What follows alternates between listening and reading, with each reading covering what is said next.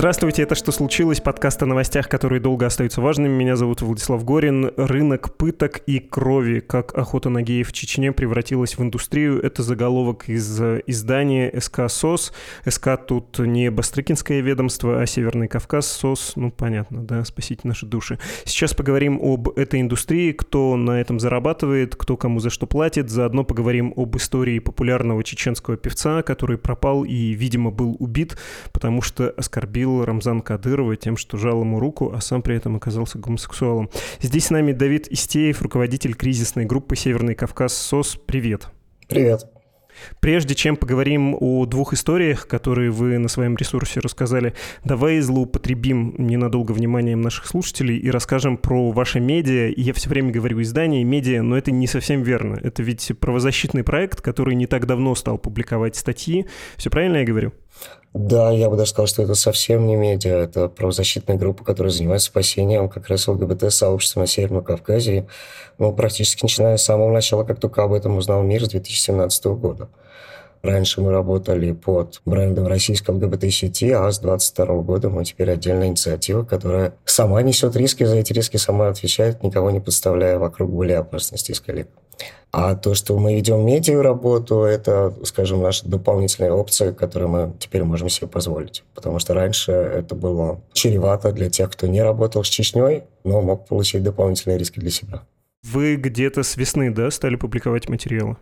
Ну, наверное, какие-то громкие, которые больше похожи на какое-то расследование, да, когда мы говорим с огромным количеством разных источников, да, наверное, с весны.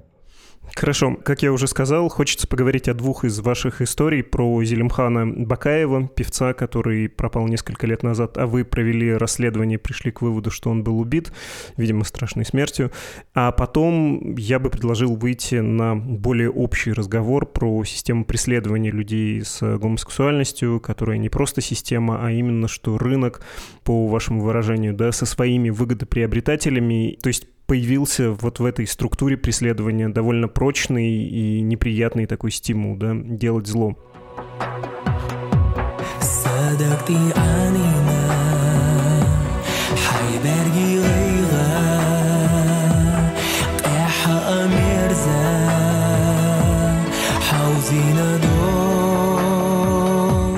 Человек вот с этим голосом, Зелим или Зелимхан Бакаев, кем он был?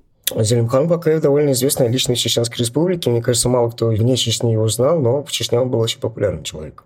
Пел в основном чеченские песни на чеченском языке. И я могу сказать, что он практически не жил в последнее время в Чечне, он жил в Москве. То есть он работал с продюсером, у него был свой продюсер, он до сих пор живет в Москве. В Чечню он приезжал только по мере необходимости, там, встретиться с родственниками, друзьями, и потом сразу уезжал. Соответственно, этой ситуации так называемых гонений на ЛГБТ-сообщество с апреля 2017 он, конечно же, знал, был осведомлен, но вот решил для себя, что он поедет. Это была для него роковая ошибка, роковая поездка. Расскажи еще немножко, пожалуйста, контекст. Из какой он был семьи, где выступал в Чечне, как к нему Кадыров относился? Обычная чеченская семья, я не могу сказать, что чем-то примечательная семья Зелима Бакаева. У него есть э, сестра, у него есть братья. Он занимался творчеством с детства, о чем он даже говорил в каком-то видео. И, по сути, он относился как раз э, к чеченской филармонии, был один из артистов чеченской филармонии. Не могу сказать, что он был как-то близко знаком с э, Кадыровым, они пересекались на каких-то мероприятиях, чеченских праздниках, где проходили концерты, где он выступал, то есть, да, Кадыров жал ему руку на каких-то близких отношениях у них, дружеских или приятельских, или он как-то по-особому относился к Бакаеву, такого, конечно, не было.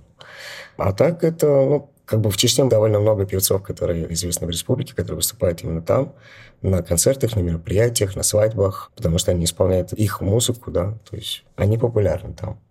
Ты сказал про филармонию. Не очень большой секрет, что в Чечне действует э, что-то вроде системы худсоветов, предварительная цензура, которая контролируется бюрократией вот этой кадыровской, чтобы стать певцом, стать голосом республики, выступать на мероприятиях. Какой фильтр нужно пройти? И есть ли там, ну, я, если бы писал это, поставил бы кавычки, нужно ли проходить какой-то моральный отбор? Конечно, там есть такой худсовет, который отвечает за контент, который ты выпускаешь, да, то есть как бы песни Делима Бакаева – это песни, посвященные, как правило, любви между мужчиной и женщиной, любви к матери, да, то есть никаких других песен, да, в контексте участника Чеченской филармонии быть не может, да, то есть это очень такие лиричные, мелодичные песни как раз в традициях чеченской национальности.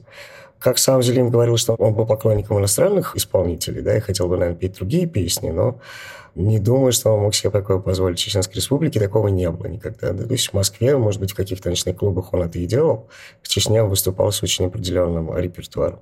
Расскажи, что по вашей версии с ним случилось, как он был схвачен, почему был схвачен и что потом с ним было? На самом деле, то, что Зелим Бакаев мертв, мы знали давно. Это не то чтобы для нас новость но поскольку ты не имеешь подтверждения, ты не можешь это голословно говорить, да, что действительно убили.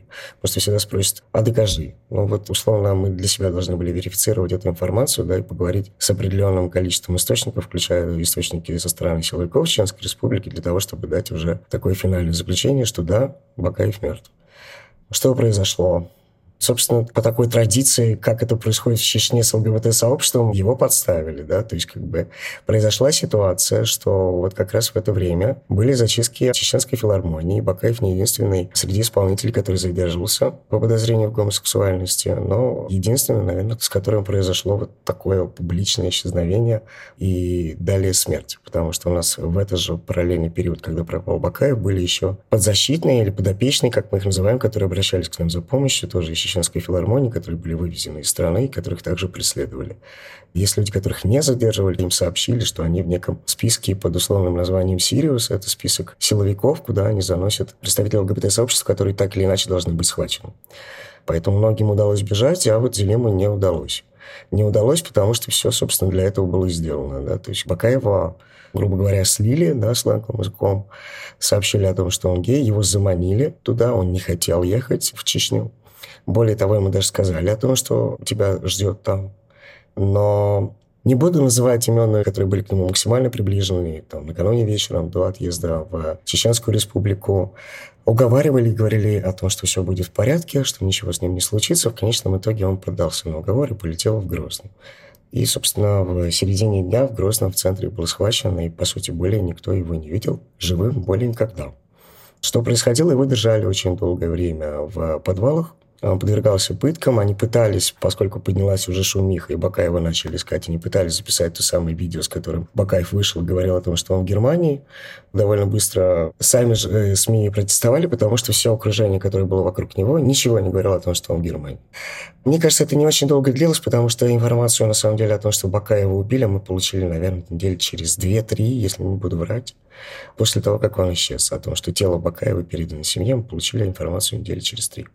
Ты упомянул про это, про медиа. В чеченской государственной телерадиокомпании «Грозный» выходил в семнадцатом году, когда все это произошло, а поскольку человек известный в Чечне, и как раз тогда эта история во многом благодаря «Новой газете» про преследование гомосексуалов в Чечне вышла на такой международный, я бы сказал, уровень. Вышел материал про Бакаева, и там показывают видео, снятое таким каким-то домашним образом, да, на телефон видео некой квартиры, эфира, и он говорит, вот сейчас середина августа, я в Германии, мне офигенно, а потом в конце сюжета вот такой вывод. Это очередная статья, которая оказалась фикцией. В последнее время все заметнее напрасные попытки возвести клевету на руководство региона. Такие страшилки о Чечне неизбежно разбиваются о факты. В то время как увлекшиеся криминально-очернительным жанром журналисты пытаются приплести к этому делу имя главы Чечни. Зелень Бакаев отдыхал в Германии, нисколько не беспокоясь, по-видимому, ни о состоянии своей матери, ни о той шумихе, которая спровоцировала его отъезд из республики. Ну что, Давид, э, получается ах и мат, просто нерадивый сын, но вот если без иронии, что после сюжета было и как видео с Зелимханом можно объяснить, где он говорит, что он в Германии? Ну, на самом деле, собственно, сами журналисты, мне кажется, первые, кто детально просмотрел видео, установил, что это не Германия, да, потому что все, что окружало, включая напитки, это было российского производства. И, по-моему, если я помню, напиток стоял такой на столе, который производится и продается только в Чеченской Республике. Но мы, конечно же, должны были усомниться в этом. И э, что мы сделали первое? Как можно проверить, в Германии человек или нет. Человек не может передвигаться незамеченным, да, то есть мы обратились к определенным людям, которые так или иначе могут проверить, проходил ли Бакаев границы Российской Федерации, заходил ли он в Евросоюз вообще И выяснилось довольно быстро о том, что с момента его исчезновения ни из страны он не выезжал, и в Евросоюз он не заезжал. Даже если мы исключаем, что он вывезен каким-то полулегальным способом, как-то вышел из России, в Евросоюз он так и не заехал. Поэтому как бы теория и версия, озвученная СМИ Чеченской Республики, а именно ЧГТРК, она, собственно, распадается на куски. Но они никак это не комментировали, хотя журналисты об этом открыто заявляли, что это похоже на фейк. Реакция со стороны Чечни никакой не последовала. Таким образом, подводя итог, э, спустя пять лет вы, получается, поставили точку своим расследованием в этой истории. Многие знали, многие предполагали, что так было, но вы с большой степенью вероятности показали, что так и было, что он был убит. Я бы не ставил точку в этой истории. В этой истории довольно много людей фигурируют, которые, мне кажется, должны получить какую-то свою степень известности для того, чтобы в том числе люди их окружения понимали, что они не так безопасны. Поэтому я бы не сказал, что мы ставим точку в расследовании Зелим Бакаева. Я думаю, что будут скоро и новые подробности. Ты говоришь про провокаторов или про силовиков, или про кого? Про продюсеров каких-то? Да, я говорю про окружение Зелим Бакаева, что, наверное, мы раскроем в какой-то период времени чуть больше информации о том, кто стоит за тем, чтобы Бакаев оказался в руках силовиков. Прежде чем продолжить разговор и обсудить, как устроена система преследования гомосексуалов и вообще намного шире преследование за сексуальной и другой как бы аморальное, несовместимое с кадыровскими идеалами поведения, а еще прежде чем поговорить, как чеченские силовики на этом всем зарабатывают, небольшая пауза.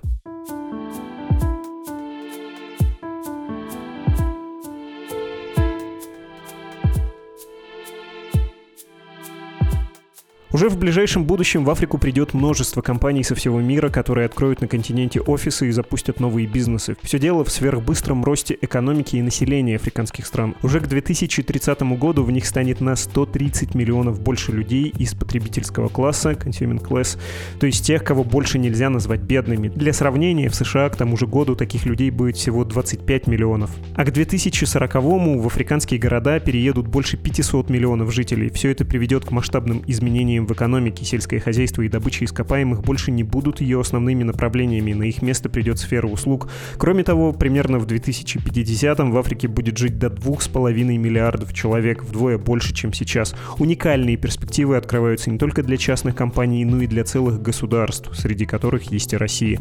Как следует из принятой в марте 2023 года концепции внешней политики РФ, увеличение объемов торговли и инвестиций в Африку – одна из ключевых задач Москвы. Это отрывок из письма имейл рассылки Кит, которое недавно пришло всем подписчикам. Автор этого текста, журналист-международник Николай Першин, он объясняет, как Россия включилась в гонку за влияние в Африке и какой стратегии намерена придерживаться. Горячо рекомендую и сам этот текст, тем более, что в нашем подкасте мы тему влияния РФ в Африке не затронули. И, конечно, советую подписаться на рассылку Кит на страничке getkit.news. А мы возвращаемся к теме этого выпуска «Что случилось?».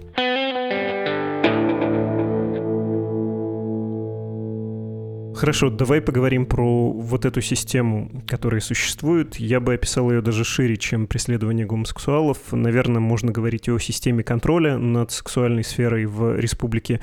Можно вспоминать и всякие брачные дела. Можно вспоминать заголовки типа «Задержанные участники оргии в Грозном», и они наказаны. Была такая история. Сами сняли видео участники группового секса, и когда я говорю слово «оргия», я, в общем, не свой лексикон использую, а именно то, как это в прессе подавалось случилось. Они сняли видео, потом кто-то похвастался, это ушло, попало силовикам. В итоге участники этой истории, там еще было употребление наркотиков, были задержаны, и, может быть, им было бы хуже еще, их судьба была бы печальнее, если бы они, во всяком случае, часть из них не были из другой республики, да, если бы они были чеченцами, им бы, наверное, совершенно не поздоровилось. Можно, конечно, вспоминать и про преследование гомосексуалов, и тут нельзя не упомянуть журналистку Елену Милашину, новую газету, текст э, убийство чести и другие. Про Бакаева тоже в новой было. Мог бы ты описать, как эта система контроля функционирует, что считает неприемлемым в практиках граждан, что считает заслуживающим пыток и убийств, бессудных, безусловно? Ну, это тоже такая двойная грань. Что считается в Чечне неприемлемым? В Чечне считается приемлемым все, что не видится. То есть, если мы говорим про тех же силовиков, ну, они что, не участвуют в этих же оргиях? Нет, участвуют. Среди них нет представителей ЛГБТ-сообщества, есть собственно, своих же и пытают. Поэтому нет никаких норм морали, будем так говорить, которые чеченец не переступает. Но это бред. Это просто заработок. Если ты попался, если это публично, если на это можно заработать, если это общей политике партии противоречит, то тогда, увы, тебя ждет наказание, если это стало публичным. Если нет, ну, нет, не запрещено в Чечне ничего. Это же утопия по поводу того, что в Чечне никто не употребляет алкоголь. Все употребляют алкоголь, просто это делается тайно. Наркотики, мне кажется, каждый второй чеченец так или иначе пробовал. Просто вопрос того, что становится публичным и как бы порочит нацию в этой ситуации. Это уже другой момент, с который как бы вроде как должны наказать. Публично, если это попало, могут осудить все, включая развод, мне кажется, все могут осудить, кроме домашнего насилия в отношении женщины. Вот этого осуждения никогда не встречал. Даже публичный кейс. Все остальное так или иначе может быть подвергнуто какой-то критике. Также пишут оправдательные видео люди, употребляющие алкоголь. Также пишут оправдательные видео люди, попавшиеся на каких-то легких наркотиках. Также пишут оправдательные видео перед Кадыровым. Люди, которые так или иначе не согласны с его политикой. Все пишут оправдательные видео. Извиняться в Чечне, это, кажется, уже абсолютно нормально за все. Я, честно говоря, никогда не задумывался, на чем эта система строится. Ну, не знаю, на вкусе первого лица, да, вот этого авторитарного лидера местного, регионального Рамзан Кадырова. Или на какой-то специфической культуре такой уголовно-милитаристской. Многие, особенно мужчины в России, понимают, о чем я говорю.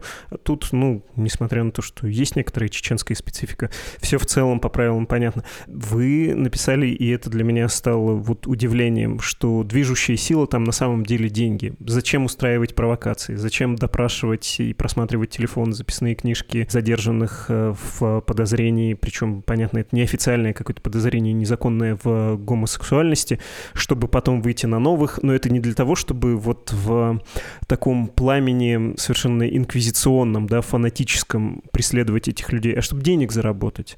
Ну, то есть это главная движущая сила. Что стало движущей силой с самого начала в 2017 году, мне кажется, мы сами задавались вопросом. То есть, как бы геи же существовали до 2017 года, да, и задержания были до 2017 года. Что же стало той вспышкой, которая перевернула ситуацию настолько, что они стали мега кровожадные, да, мега массовыми.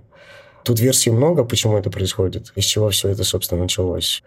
Одна из таких версий о том, что ЛГБТ-сообщество, например, само виновато. Это версия среди ЛГБТ-сообщества, не то чтобы их в чем-то обвиняю в какой-то момент просто все, что было раньше можно, но было не публично, вдруг стало очень много публично, да, то есть была ситуация, когда Кадырову кидали массу видео, где чеченские геи тусят в московских гей-барах, и это перешло какую-то разумную для Кадырова границу, да, когда он там вспыхнул.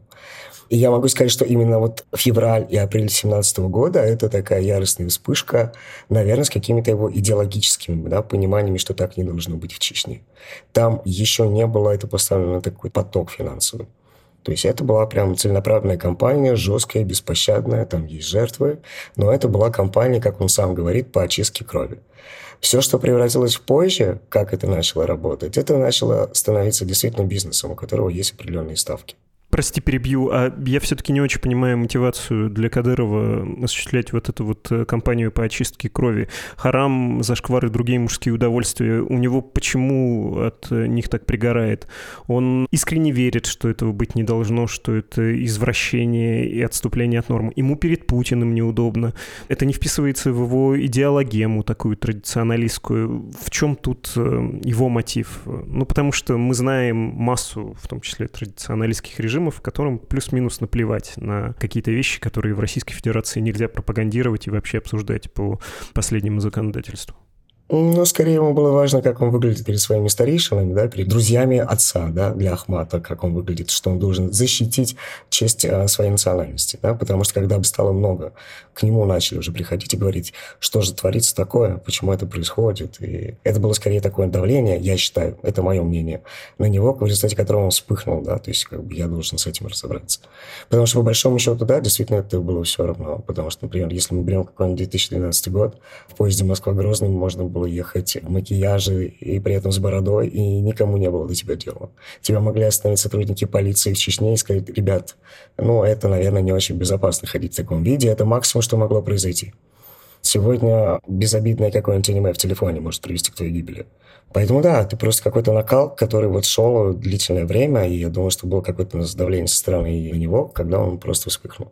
А потом это перестало быть публичным, соответственно, как реакция на то, что произошло. И стало понятно, что на это можно зарабатывать деньги, потому что у каждого отдела полиции Чеченской Республики есть определенный план по сбору денег на месяц когда он должен собрать определенную сумму. На ком зарабатывать эту сумму? На тех, кто продает алкоголь, на тех, кто употребляет наркотики и на геев. Самое удобное. Поэтому тогда уже появились вот эти ставки, сколько ты должен заплатить для того, чтобы выйти. Часть собранного уходит наверх. А можешь на примере объяснить? Ну, предположим, задержали меня, я показал на тебя, нас обоих держат, и что сделать, чтобы откупиться, что должны сделать наши семьи, чтобы мы с тобой из э, застенков чеченских, из полицейских да, подвалов вышли? Ну, если нас с тобой взяли, мы уже с тобой ничего сделать не можем, мы можем просто терпеть пытки, которые над нами происходят. Делает за нас то семья. Семья пытается понять, во-первых, надо выяснить, где мы. Потом семья узнает причину, по которой мы задержаны, скорее всего. Дальше все зависит от того, есть ли связи у сотрудников полиции в семье. Если они есть, то мы можем отделаться примерно за 100-300 тысяч. И нас просто везут домой, и, наверное, мы еще дома будем испытывать какое-то время насилие это будет решать уже тейп. То есть от нас вообще ничего не зависит в этой ситуации. Если у нас нет никаких связей в полиции, мы, скорее всего, просидим порядка двух недель, месяца, и нам могут загнуть цену до миллиона. То есть была ситуация, когда бабушка пришла вытаскивать своего внука, и сотрудники полиции предложили ей продать, например, квартиру в Грозной Сити. По-моему, она стоила тогда 2 миллиона 300 рублей. Прямо в день-день. Утром продаем, передаешь деньги, забираешь внука. То есть такие ситуации тоже были. После того, как мы откупились, оказались дома, гарантирует ли это нам безопасность или нас второй раз могут взять? Эм, что нам скажет наша семья? Типа, все, все с тобой понятно, давай проваливай в Москву или еще куда-то. Какой следующий сценарий наиболее логичный? Тут тоже все зависит от того, какая у нас семья. Если у нас семья прям тейп-тейп, да, когда есть много мужчин в семье, то будет совет, они соберутся и будут решать, что с нами делать. В этот момент мы будем скорее сидеть, ну, в лучшем случае у себя в комнате запертой, да, в худшем а, случае там в каком-нибудь подвале ждать, какое решение примет тейп. Даже родители скорее в этом не участвуют. Я вот всегда сомневаюсь, что родитель, который вырастил своего ребенка, хочет его убить. Но, к сожалению, какого-то весомого слова здесь нести не будет. Потому что решать будет совет старейшин. Что делать с этим конкретным человеком. Может быть, на первый раз нас простят, да? То есть нас, скорее всего, побьют, скорее всего, он заберут телефон, мы будем просто вот сидеть и в абсолютном контроле, не знаю, ходить максимум на учебу, на работу, может быть, даже не будем ходить, а просто сидеть дома. Скорее всего, нас поведут для первого раза к имаму, для того, чтобы он сгнал из нас джина, и мы стали нормальными людьми. Но были ситуации, если прям а, какой-то резонанс масштабный внутри региона эта ситуация имела, и семья считает себя очень опозоренной, то Тейп может принять решение о том, что нас необходимо убить. И в этой ситуации история такая, что как бы спасают как раз в Чечне в основном матери и сестры. То есть, если мы сидим в каком-нибудь подвале, то у нас есть шанс того, что ночью мать поможет нам сбежать. То есть, она просто откроет дверь этого подвала, потом ее утром зовет страшно, но у нас будет шанс на жизнь. Потому что мать, она мать. И многие матери прекрасно знают о том, что их сыновья являются гомосексуалами, тем не менее, как бы это не отменяет того, что это ее ребенок, и у него есть право на жизнь. Поэтому все будет зависеть от нашей семьи. С точки зрения чеченских силовиков, один раз поймали, откупился. Это дает тебе возможность дальше ходить по улицам города, да? Э, вести, ну, как бы такую нормальную жизнь. Искупил, буквально откупился. Или нет, к тебе могут прийти повторно, потому что ты уже на карандаше. Ты уже на карандаше, у тебя спокойной жизни не будет, потому что с тобой будет все время наблюдать. Если ты попадешь со второй раз, история повторится, то уже ценник будет выше. Есть люди, которые попадаются первый раз, далее играют такую модель семьи, потому что есть же геи, которые женаты, у которых дети. И, собственно, ему дальше ничего не мешает поддерживать ситуацию, якобы, что это была ошибка, случайность, я сходил к имаму, со мной все в порядке, я спокойно живу. А всю свою вторую параллельную жизнь проводить просто не в Чеченской Республике, проводить ее в Москве, например как это называется, уезжают в отпуск, в отпуск за сексом, да.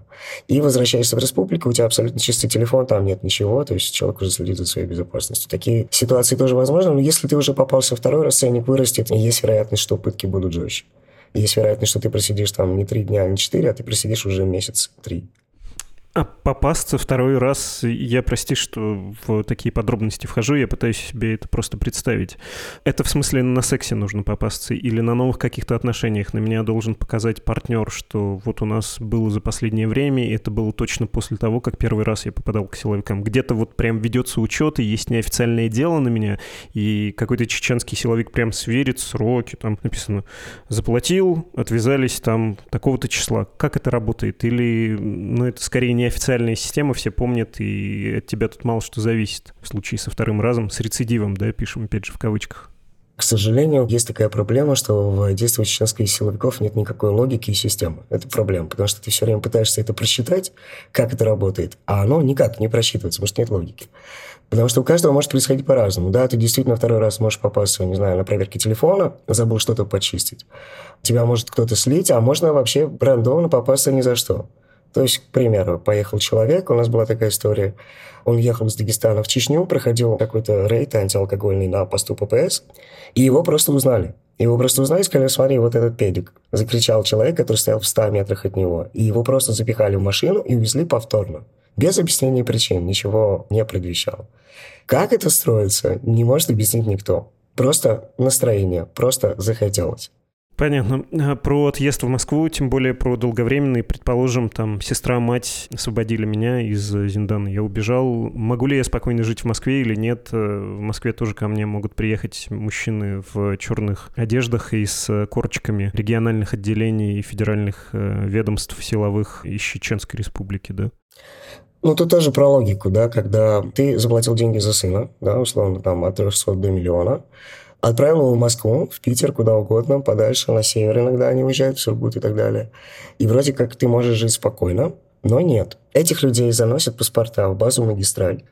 И твои перемещения по России, они тоже видны сотрудникам полиции. Им приходит просто уведомление о том, что ты куда-то улетел. К семье спокойно могут прийти и потребовать, чтобы сын вернулся обратно. У меня всегда один вопрос. Если ты не хотел человека выпускать, зачем ты за деньги его выпустил, а потом пытаешься обратно вернуть? То есть нет, они как бы могут находиться, в их понимании, дома, но у себя в республике. Если он куда-то выезжает, это проблема. К семье повторно приходит и требует, чтобы они позвонили сыну, оказали на него давление, чтобы он вернулся в Чечню. Потому что если ты выехал, это потенциальная утечка информации о твоем задержании. Так они считают. Но, прости, можно не выезжать из Чеченской республики и сообщить все, что с тобой произошло, то же самое. За границу уехать — это вариант. Э, загранпаспорт у вас же, я прочитал, не очень-то просто сделать в республике. Надо прийти с э, представителем семьи, со старшим, да, который за тебя, в общем, поручится, что ты не бежишь, что ты с какими-то условно хорошими целями выезжаешь. Ну, это если мы говорим про республику. Если ты выехал в регион, в ту же Москву, ты можешь сделать загранпаспорт. В Москве можно сделать все за деньги. Собственно, то, что мы и делаем. Мы привозим человека в Москву и делаем ему паспорт за деньги за 4 дня, если это нужно, и просто увезем из России. Ну, как бы уехать из России – это выход. Вопрос, куда уехать. Ну, самое ближайшее, куда ты можешь уехать, это Грузия. Там около 200 километров от э, Чеченской республики. Но тебя же там тоже могут найти. То есть это надо куда-то совсем далеко уезжать. В Турции тоже не всегда безопасно для чеченцев, потому что мы тоже не сразу узнали, но есть маркировка Чечня, как-то Турции передает информацию о том, кто потенциально разыскивается в республике. На человека ставит маркировку, он может прожить в Турции год, полтора, два, потом попадется в полицию, его просто депортнут без объяснения причин. Депортнут прямо сразу куда просили? В Чеченскую республику. Поэтому ехать куда-то, ну, только если в Европу далеко. Но даже в Европе ты, собственно, не застрахован, да, ни от чего. Потому что, например, за этот год у нас порядка 12 девушек, которых из Европы насильно, например, вывезли обратно в Чеченскую республику, и никто им не помог, даже когда они просили помощи. Получается, абсолютной безопасности у тебя, по сути, нет нигде. Это всегда такая полупубличная жизнь, да. Есть очень ограниченный круг людей, с которыми ты общаешься.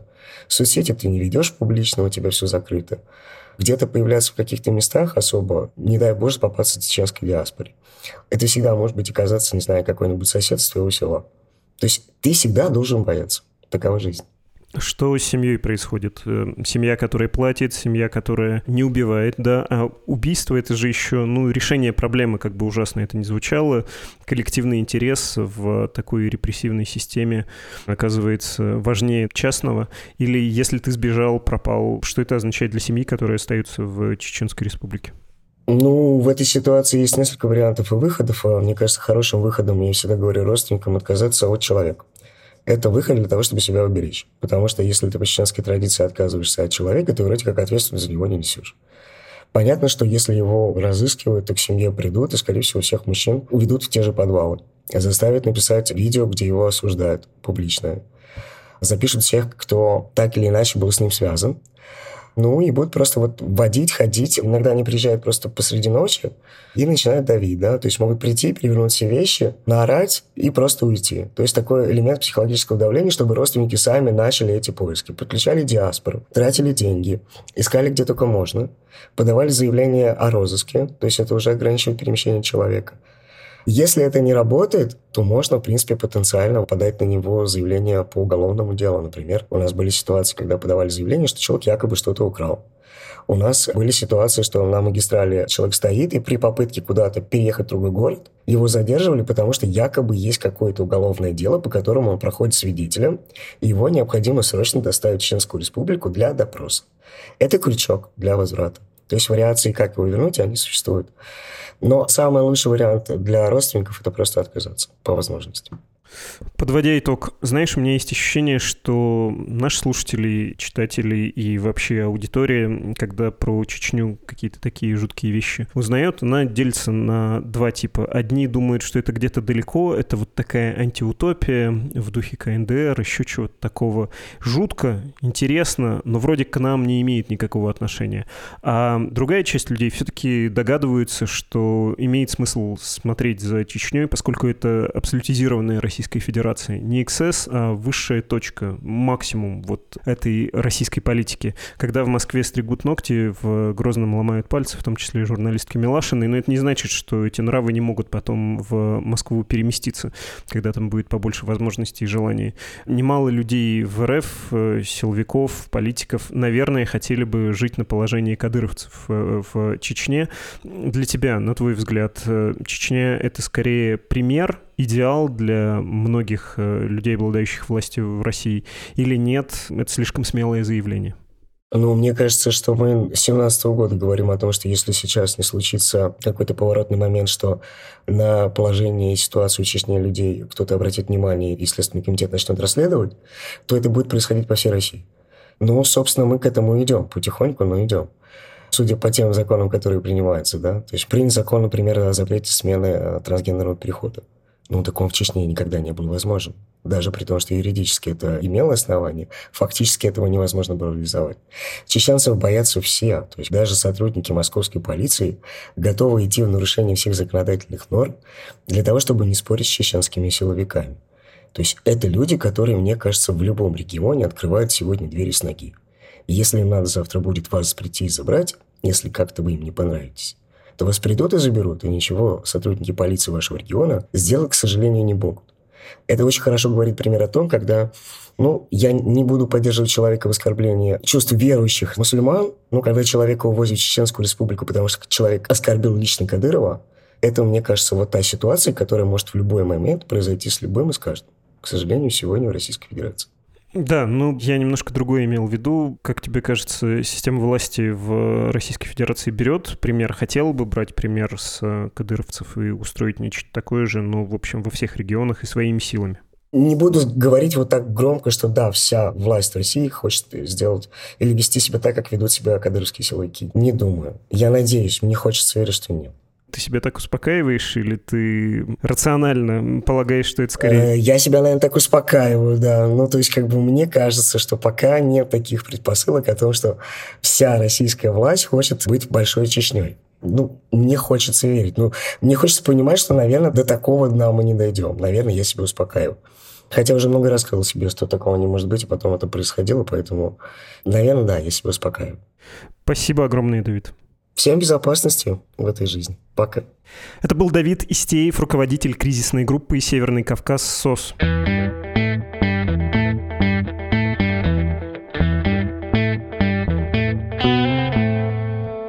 Время прочитать ваши письма, не все же читать письма из новостной рассылки Кит. Кстати, подпишитесь, напоминаю еще раз. Святослав нам написал, сказал, что можно читать, можно не читать вслух это письмо. Я прочитаю. Он предлагает две темы. Знаменитости, умершие в 2022-2023 годах. Зайцев, Моисеев и прочее. Слушайте, я не знаю, как объединить всех людей, которые умерли в эти годы по одному принципу. То есть вы какой-то поколенческий тут видите принцип, что они все ушли одномоментно и с ними ушла эпоха. Не знаю, нет, у меня не складывается, и потом как-то это слишком обобщает. Вторая тема НЛО и то, что происходило в США, в Сенате. Ну, слушайте, написали про это. Это как-то как будто не очень серьезно. Тем более, что тексты на «Медузе» про это были, и все там хорошо объяснено. Дмитрий написал, сделайте, пожалуйста, выпуск подкаста «Что случилось?» про геронтократию, как вышло, что в современном мире большинством государств и институций руководят старики. Слушайте, не нравится мне этот признак. Э, старики, не старики, пожилые, да, правильно говорить люди или нет. Лишь бы человек был хорошим. И особенно в такой системе, где его выбирают. Анна написала, что тоже мы упускаем тему с НЛО. Да мы, честно говоря, думали про такой эпизод, но слишком уж это рассказано. Например, я могу вам посоветовать рассказы, они выложены в интернет, журналиста, просветителя космоса Зеленого кота, это такой его ник, на самом деле его зовут Виталий Егоров. Или я большой фанат ученого, астронома Владимира Сурдина, он тоже про это прекрасно рассказывает. Если мне память не изменяет, у него есть целая лекция про НЛО. У кого-то из них, я не помню точно у кого, по-моему, даже на уровне заголовка это формулируется, как разрушить НЛО, как его сбить, ну, не в буквальном смысле, а в смысле развенчать.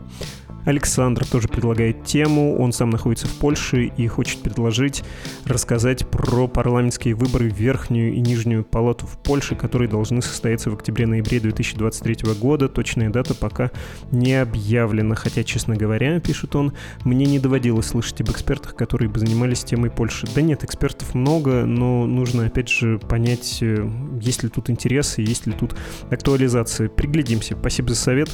Все, кто хочет поделиться своими мыслями, советами отправляйте послание на адрес подкаста собакамедуза.io. Это не обязательно могут быть предложения и темы, это могут быть и личные переживания. Не стесняйтесь, мы тут как раз для того, чтобы душевно поболтать после эпизода, после обсуждения темы. В общем, пишите. Это был подкаст «Что случилось?», посвященный новостям, которые долго остаются важными. Всего доброго.